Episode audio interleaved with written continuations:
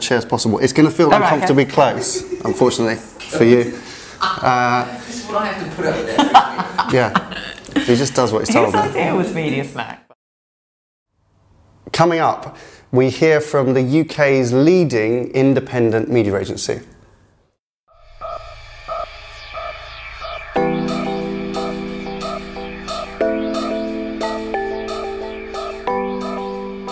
Hello and welcome to IDCom's Media Snack, episode 26, which is my lucky number. Uh, today, uh, we're very pleased to have Jenny Biggam here, who is the founder or a co founder of The Seven Stars, which is the UK's leading media independent Yep. agency. Thank you for joining us. Um, so, we've got some questions for Jenny about uh, the agency that they run. And as you'll know, as we typically want to talk about, of course, always on Media Snack, uh, is transparency, trust, and talent, which are some of the big issues that we think that the industry is facing right now. So, uh, all coming up on today's Media Snack in just the time it takes to eat a sandwich. So, Jenny Biggam, uh, tell us a little bit about Seven Stars then, and, and how long you've been going, why you set up, and what the, what's the proposition of the Seven Stars now in yes. the UK? So um, we set up in 2005. Um, very much uh, our proposition was um, to set up an agency that was structured and shaped a little bit different to um, the network agencies where I'd worked for a long time before. Mm-hmm. Um, we were all about kind of putting people at the heart of it, which I'm quite interested in the talent that, uh, piece that we're going to talk about later. More than the transparency bit, I'm sure. Equally. yeah, which is a bit getting a bit dull now. Well, it's yeah, dull. It's obviously it's important. It's other people's money, um, and it was you know transparency was just a founding principle. We you know we had the opportunity um, you know to, to set the agency up with from a blank piece of paper, and uh, we thought about the things that we wanted to do and the things we didn't want to do, and um, you know just having an honest relationship with our clients um, was just a, a founding principle from day one. Good. And uh, and why is it why is it different now? I mean, you've been phenomenally successful. You won Agency of the Year last year Yeah. uh, in the UK, uh, which is a great endorsement of the work that you guys have done. Um, and you continue to keep winning new business. What, what in this era where we keep talking about where you know big agency scale and leverage is really what brands are looking for. How have you been able to be successful amongst these giant media agency groups? Um, I think probably because you know we've always said we're not the agency for every advertiser, so um, you know we think carefully about what pictures we do go for and what advertisers we want to work with.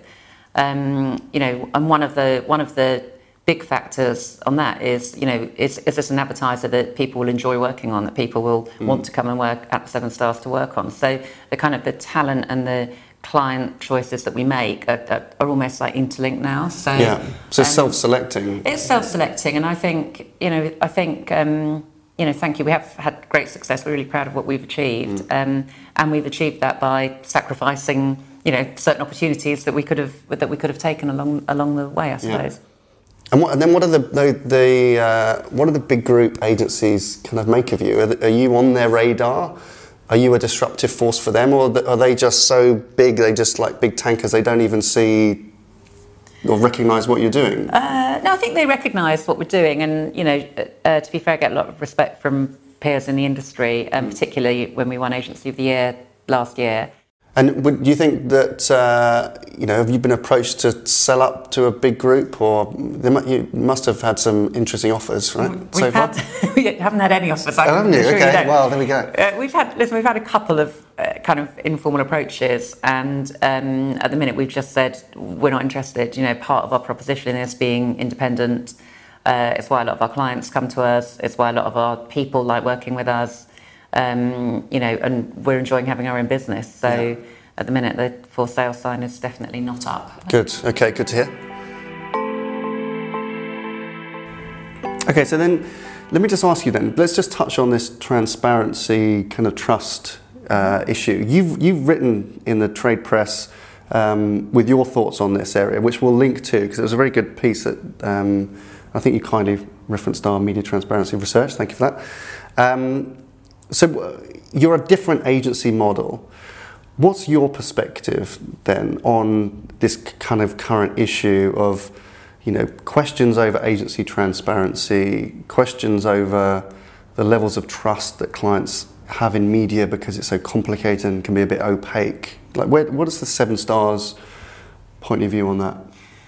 Um, so I think um, you know you guys and others are right to raise it because it is a it is a you know it's a huge issue for advertisers, mm. and we're dealing in you know millions and millions of pounds of, of other people's money. Um, our, you know, we were lucky enough to set up from year one with a different business model, which we've you know wrote, written our own rules, if you like, around mm. our, our business model. Um, and we're also lucky enough that we set our own profit targets each year. We don't have external shareholders, so. Yeah um, we don't have the same pressure that other agencies might have in terms of how they operate and how they uh, monetize their business. That's a big differentiator, isn't it? Just having control of your own financial destiny. I think some, some of the some of the media agencies in the bigger groups are obliged to try and constantly find new yeah. sources of revenue, yeah. right? And that's the that's their fundamental yeah. deliverable for the year. Yeah. You know, it goes back to that trust thing. We're not selling to our clients. We you know, we'll pitch and win a client, and then it's about relationship and building that trust. Yeah.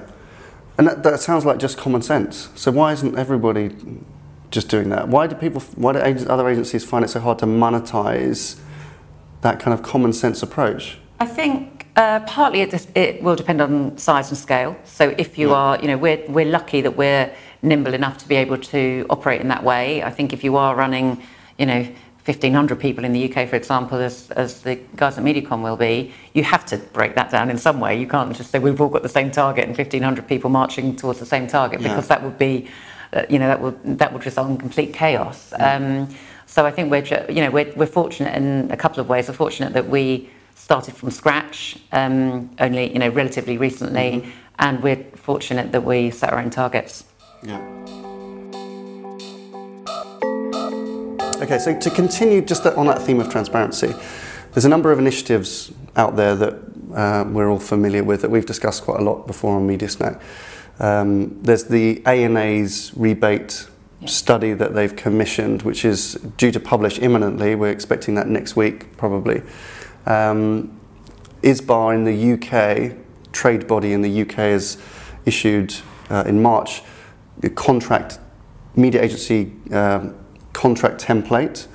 Um, and, uh, and there's other initiatives coming up. There's a, this week Media 360, which is a UK media conference, which I think you're sitting on a, a panel about transparency. So, what kind of what do you make of these these things? What's that's going on and the debate at the moment around these these areas?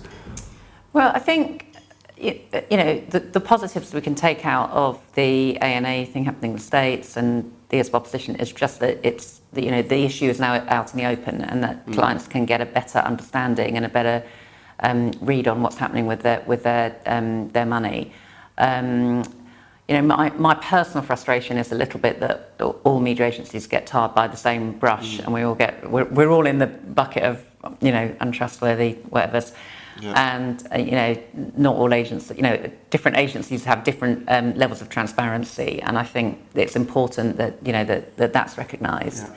Um, but uh, you know, ultimately, um, I, do, I, do, think it comes down to having a trusting relationship with clients, and that's you know, with the um, the, the the you know the opposite situation happens where you you know if you win a client on very low terms, very low commission terms or fee terms, mm. spend the next three years either upselling services or maybe even recommending the wrong media channel because that's generating a bigger sole commission or kickback or whatever. Um, and then three years later, that client goes up for pitch again because yeah. they worked out that there's something's going wrong in the relationship. And I just think if you can start the relationship on, a, you know, an, on an equal level, open and honest playing field, that, yeah. that that's the way to that's the way to break the cycle. Yeah. And what, what did you make specifically of the ISBA contract? Because that's something which is most likely to directly affect you as a UK media agency. Um, there's been a lot of, well, there was some pushback, I think, at the beginning against ISBA's issuing of this yeah. because agencies said, listen, we, we haven't participated in this, right, and we haven't seen it. Have you had a chance to see it now, Yeah. and what what are your thoughts on that? Yeah, I mean, I think it's a shame that they didn't um, consult. So the, the current contract that we work to with most of our clients actually is a ISBA and IPA joint committee, um, one that was produced some time ago, and I, I completely agree that needs to be updated. Um, most of the um, updates that ISBA have recommended uh, actually we would be in agreement with. There are certain things within the, you know, when you look into the detail of it, that probably um, they needed to, to talk to agencies about a little bit more before they kind of rushed to, um, to release it. Such as what? What would be? What kind of areas do you think? Well, there's issues like, um, even for example, currently uh, media agencies always are, are always operate under the term of an exclusive relationship. So if you know if I'm negotiating with ITV on behalf of a client, they can't then appoint somebody else to do a deal with Channel Four Yeah. kind of thing. Yeah. Um, so and things like that's been taken out. So you know, giving advertisers um, the right to use more than one agency. You know. And things like that you need to get into detail of because otherwise you can end up being in breach of what you're negotiating with the media owners. So there's just certain clauses that I think um, had the IPA been consulted or even individual media agency heads been consulted that we could have worked through. Yeah. Um, but in general, a lot of it, you know, about the right of audit, things like that, financial transparency, I completely agree with. Yeah. Okay. Good. Well, I mean, this is something that we, we're obviously tracking just to see how brands are able to implement those uh, those ISBA guidelines. So, uh, you know, we'll check back in with you and see if you've Yep. got had any clients. I have a long email from ISD about it, so yeah, I'm we sure can you do. share it. Yeah. Good. Okay, excellent. Join us for a free webinar workshop next Wednesday. It will be a practical workshop about how to deliver greater transparency and how to build trust between an advertiser and their media agencies. The webinar is designed for marketing and procurement leaders looking to understand how transparency affects the commercial relationships with media agencies and how that might influence both media and business performance. Okay, so uh, let's move on to talent. So, one of the many things that the Seven Stars has a great reputation for is uh, the culture that you've built, which is quite different to what people have expected from media agencies to be like. Uh, an Omex agency, well, I think when it started, it was all full service and it was quite, you know, they were quite good at the cultural stuff. But as agencies got bigger and bigger and bigger, it just constantly, it does, did feel a bit more like a machine. Um, you know, how do you, as a as an independent, as a smaller entity compared to many of the kind of bigger groups, you know, create a culture which can really attract talent away from other agencies or even attract talent from outside the normal pool of agencies to, to which delivers the proposition that you're talking about. Yeah, I mean, I I think this is the single most important thing. The single most important part of my job actually is, um, you know, making sure that we are have a culture that attracts the best talent in the industry, and that when people come work for us, they are at the top of their game. So it's about the kind of you know level of motivation. It's about pas- being passionate about your job. It's about feeling like you're part of a team. It's about moving forward in the in a you know in a really good direction. So um, I genuinely think the only thing that differentiates media agencies from each other is actually the quality of team. Um, you know, unlike a creative agency, we don't have a show reel. Uh, no one can, no, nobody who's not a client can see your strategic work. Nobody can see how well or badly you, you, you buy media. So, it, you know, it's, we, we do the intangible bit, don't we? We don't have a kind of show reel so people say, oh, I, want, I want the agency that made that ad. It's, Yeah. you know, nobody wants the agency that created that com strategy because they can't see it. Yeah. Um, so uh, clients, I think, make a judgment based on uh, the team that they have working on their business day to day, or in a pitch situation, the team that they meet, and whether that team is going to add value and be, a, Mm. be a partner. So for me, you know, getting the team right, um, everything else kind of works for itself. Yeah. So I don't, I don't see it as a um, I don't see it as a kind of either or, you know, invest in team at the expense of making profit. I actually see it as invest in team because that's what drives the Yeah. business and the profit forward. so. Yeah. And you got, you were saying earlier, you won an award, the Sunday Times, is it Sunday Times yeah. Awards? With we, we've been a top five uh, company to work for in the UK for the last four years in Sunday Times. Yeah, fantastic. Yeah. We need to figure out how to get on that list. That sounds like a good idea. Um, but presumably things like that, winning agency of the year, all that kind of stuff. Do you get? Our ambition here is always to say, well, should- we should never recruit, right? You should just always have people that are they're self-selecting. They want they apply, you know, speculatively uh, which happens rarely. Dave, that's how we found David Indo uh, into into this business. But do you get do you get that? Do you get yeah, we do. Yeah, we people do. saying, "Listen, Yeah. I'm, I want to leave an agency. I want to come and work for you guys, or I want to get into the industry." And I came across the Seven Stars. We get quite a few people that, yeah, um, people coming in, yes, interestingly, things like the Sunday Times really helps with that. Um, uh, but within the industry, yeah, we have, you know, there are certain people who, you know, for whom our, our culture and our way of working just is more appealing than working in, in one of the big agencies. Yeah, and you have so you get that you make the headlines because you the things that we read are you, know, you can pick your own holidays, or Yeah. is, it, is it limitless Yeah, well, we, vacation time? So what we do with holidays is we organise ourselves in the way that most people would, i.e., people let their boss know and their team know that when they want to be away, Yeah. um, they do the handover notes, all that stuff. The only thing we don't do is we don't count how much time people take off. So people, we just say to people, take four or five weeks off. I don't really care if it's five. I don't care if it's four. It doesn't matter. We're not counting. Yeah. Um, and if people take, I would say if people are taking too much time, their team will let them know. They don't need, you know, the Yeah, yeah. finance team with a with a kind of um, spreadsheet.